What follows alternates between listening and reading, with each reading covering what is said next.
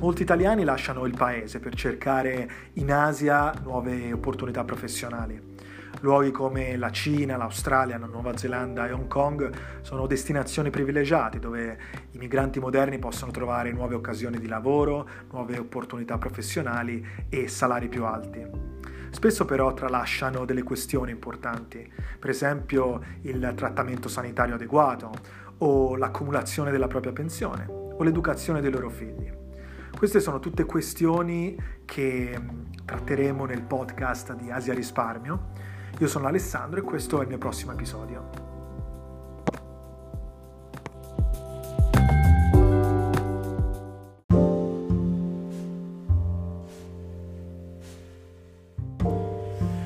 Diventare finanziariamente indipendente. Questo è uno degli, degli, obiettivi che interessa a molti. Diventare finanziariamente indipendente significa avere le risorse finanziarie a disposizione per eh, essere autosufficiente, per mantenersi senza dover dipendere dal lavoro. È, è la situazione ideale se si pensa che eh, una persona finanziariamente indipendente non è detto che non debba lavorare, ma può semplicemente lavorare e utilizzare il proprio proprio lavoro come mezzo di espressione di se stessi, come in fondo dovrebbe essere. Eh, la società di oggi eh, concepisce il lavoro come un mezzo per, uh, per, portare soldi a casa e questo porta ad una serie di equivoci. Il fatto di dover cercare lavoro invece di dover esprimere se stessi in un lavoro ci porta a infilarci in carriere che magari non ci interessano, che non ci rendono pienamente soddisfatti soltanto per portare eh, la pagnotta a casa o per avere un lavoro che eh, assorba le spese mentre il concetto di essere finanziariamente indipendenti appunto significa avere delle risorse finanziarie alle quali attingere senza dover essere dipendenti necessariamente dal lavoro. Allora, la situazione eh, dei millennials oggi, della generazione nata negli anni 80 e 90, è una situazione che... Ehm, che è molto più propensa a creare dipendenza dal lavoro. Perché? Per diversi motivi. Innanzitutto perché il millennial studia molto. Il millennial è uno che investe moltissimo nell'educa- nell'educazione. La generazione uh, nata negli anni 80 e 90 è la generazione che ha il numero più alto di laureati, di master, di PhD e quindi uh, sostanzialmente è una generazione che ha investito molto nelle competenze che servono per trovare lavoro. Poi questo già genera una serie di questioni. Se si pensa che le conoscenze che si imparano sui banchi dell'università dopo pochi anni sono già vecchie perché la società di oggi procede con una velocità molto sostenuta e quindi uh, di solito sono più le conoscenze che si imparano nella pratica e nel lavoro piuttosto che eh, quelli che si imparano a scuola. Un'altra questione è che l'educazione, l'istruzione, molto spesso è sì, è vero, è prolungata e ci porta ad avere delle competenze, delle certificazioni che possiamo spendere nel mondo del lavoro, ma il momento in cui entriamo nel mondo del lavoro è ritardato, proprio perché eh, tanti anni sono spesi sui banchi di scuola. E questa è una peculiarità della generazione dei millennial. Se si pensa che i nostri genitori a 20 anni andavano a lavorare subito dopo le scuole, a meno che non si, non si decidesse di intraprendere delle professioni in cui serviva la laurea. Noi invece eh, posticipiamo moltissimo la eh, nostra entrata nel mondo del lavoro. E questo genera una serie di conseguenze a livello di certezze finanziarie e a livello di obiettivi di indipendenza finanziaria. Innanzitutto, la prima questione è che iniziando a lavorare tardi, iniziamo anche a guadagnare tardi, iniziamo ad avere eh, degli stipendi eh, di una certa rilevanza piuttosto tardi e questo comporta che anche la parte di salario che dovrebbe essere destinata a investimenti viene posticipata. Il momento in cui si inizia a pianificare, a creare delle risorse alternative, ad allocare dei capitali, a scegliere una parte del proprio salario, una parte della liquidità che abbiamo accumulato in banca e destinarla a degli strumenti finanziari che permettono di creare rendite alternative, viene posticipata e quindi anche l'indipendenza finanziaria, cioè anche la diversificazione di risorse uh, finanziarie viene, viene posticipata e quindi anche gli obiettivi di indipendenza finanziaria diventano più difficili da raggiungere. In sostanza quello che si crea è un'entrata ritardata nel mondo del lavoro e una dipendenza dal salario, cioè in pratica il salario diventa l'unica fonte finanziaria dalla quale si attinge per uh, supportare noi stessi.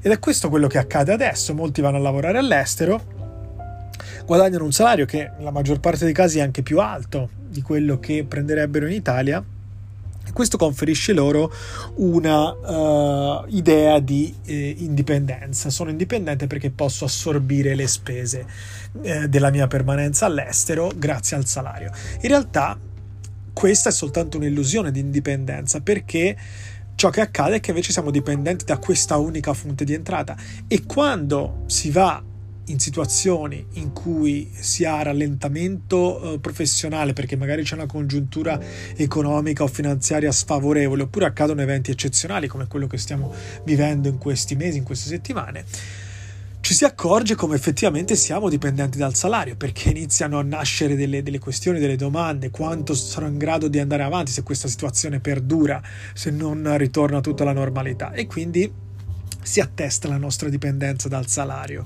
diciamo così. E, eh, e si ritarda, come dicevo prima, la messa in forza di rendite alternative, la messa in forza di canali, di, di, fonti di entrata finanziaria alternative al salario che garantirebbero diversificazione e che quindi permetterebbero di creare una piattaforma finanziaria più solida proprio perché si hanno più fonti finanziarie dalle quali attingere. Quindi questa è un po' la situazione attuale del, uh, della, della, generazione dei, dei millennial.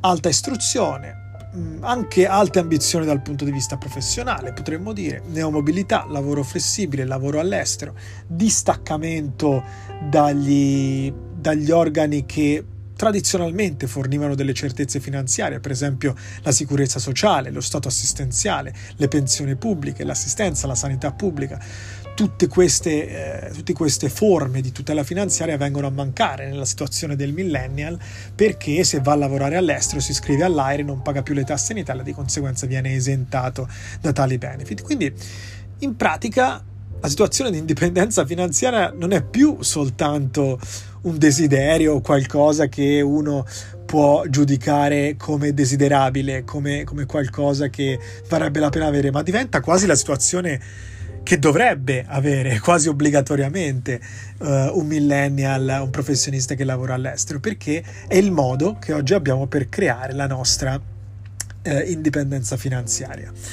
Quindi, come si fa a creare uh, questa forma di indipendenza finanziaria? Innanzitutto bisogna considerare tre aree fondamentali protezione eh, della nostra ricchezza, il mantenimento del nostro status e la creazione di valore. Allora, la protezione della nostra ricchezza parte dal proteggere le fonti di ricchezza che già abbiamo, quindi il nostro salario il nostro conto in banca. Per esempio, nel caso di eventi eccezionali come quello che stiamo vivendo in questo momento, in cui si ha un rallentamento professionale, dobbiamo andare ad attingere al nostro conto in banca perché quella diviene la risorsa principale per mantenerci in un momento in cui il lavoro non va a ritmi normali. E questo cosa comporta? Comporta che il nostro conto in banca è esposto a dei prelievi maggiori o comunque uh, uguali a quelli che si facevano in precedenza, ma non ha più le entrate. Quindi è come un secchio d'acqua dal quale si attinge ma nel quale non si mette più nuova acqua e quindi si rischia di prosciugarlo. Questo è quello che accade se non si protegge il nostro conto in banca. Per proteggere il nostro conto in banca o proteggere comunque la nostra ricchezza bisogna proteggere il salario, bisogna proteggere le nostre fonti di entrata. E questo lo si può fare mettendo in forza dei piani di risparmio che creino delle rendite alternative e che quindi eh, ci permettano di attingere a queste rendite alternative che facciano un po' le veci del salario. Ora il punto è questo. Per creare delle rendite alternative ci vuole tempo, ci vogliono diversi anni e quindi l'invito è sempre quello di iniziare a pianificare quando si è molto giovani o addirittura di, uh, se siete dei genitori, di iniziare a pianificare per i propri figli così che possano avere delle risorse da cui attingere alternative al lavoro e possono ridurre il livello di incertezza legato all'ambiente. Prote- proteggere il proprio status, la seconda area. Questo che cosa significa? Significa che in caso di eh, eventi eccezionali uno non vuole diventare un carico. Per esempio, se succede qualcosa e uno non può più andare a lavorare, qualcun altro deve prendersi cura del professionista, deve prendersi cura della persona che non può più lavorare per cercare di mantenere il suo status, per cercare di continuare a pagare l'affitto, continuare a mangiare e a fare tutte le cose di cui ha bisogno senza rinunciarvi. E quindi eh, per far questo bisogna mettere in forza dei piani assicurativi per evitare che una persona si trasformi in un carico su terzi, su genitori, su amici, su fratelli, eccetera. Piani assicurativi permettono di avere un indennizzo, cioè permettono di avere una somma che viene, eh, che viene garantita da un'istituzione finanziaria all'assicurato e che viene elargita one off, viene elargita tutta insieme e poi l'assicurato se la gestirà un po' come ritiene. E questo permette quindi di avere un cuscinetto finanziario, di avere una sorta di ammortizzatore eh, finanziario, una risorsa di emergenza che permette di mantenere il proprio status in caso di eh, accadimenti eccezionali. Infine, in terzo luogo, la terza area è la creazione di valore per il futuro e quindi questa è tutta l'area che riguarda per esempio la creazione di un fondo pensione privato uh, al fine di accumulare risorse finanziarie per la fase post professionale, per la pensione. Oggi se si vuole smettere di lavorare a 60-65 anni bisogna uh, comunque considerare che l'aspettativa di vita di una persona in media è di 85-90 anni. E quindi bisogna creare risorse che mantengano la persona, mantengano lo status della persona a certi livelli per 25-30 anni perlomeno. Magari creare anche delle risorse extra per non trovarsi uh, che le risorse stia, stanno finendo quando siamo in una fase avanzata della nostra vita. E questo è uh, quello che si fa quando si mette in forza un piano pensione altri tipi di piani di risparmio, se si ha una famiglia, uh, piani di, eh, per l'istruzione dei figli, strumenti finanziari per il passaggio graduale di ricchezza alla generazione successiva. Queste sono tutte forme di creazione di valore per il futuro. Creazione di valore che utilizzano la capitalizzazione composta e permettono di creare risorse, che permettono di creare valore nel tempo senza eh, dover esporsi a un livello di rischio eccessivamente alto, senza esporsi eccessivamente alla, volatil- alla volatilità dei mercati, senza dover gestire attivamente il nostro portafoglio. Questa è una cosa molto importante perché magari non si è esperti e non si vuole ogni volta che ci sono degli scossoni di mercato andare a toccare il portafoglio e fare dei cambi, vendere, comprare. È meglio che lo gestisca un'istituzione finanziaria per noi. E questo è un po' il fine della della, pianificazione privata. Con queste tre aree, che dicevamo sono la uh, protezione della propria ricchezza, il mantenimento del proprio status, la creazione di valore per il futuro, si può creare, integrando quest'area l'una con l'altra, un buon livello di autonomia e di indipendenza finanziaria.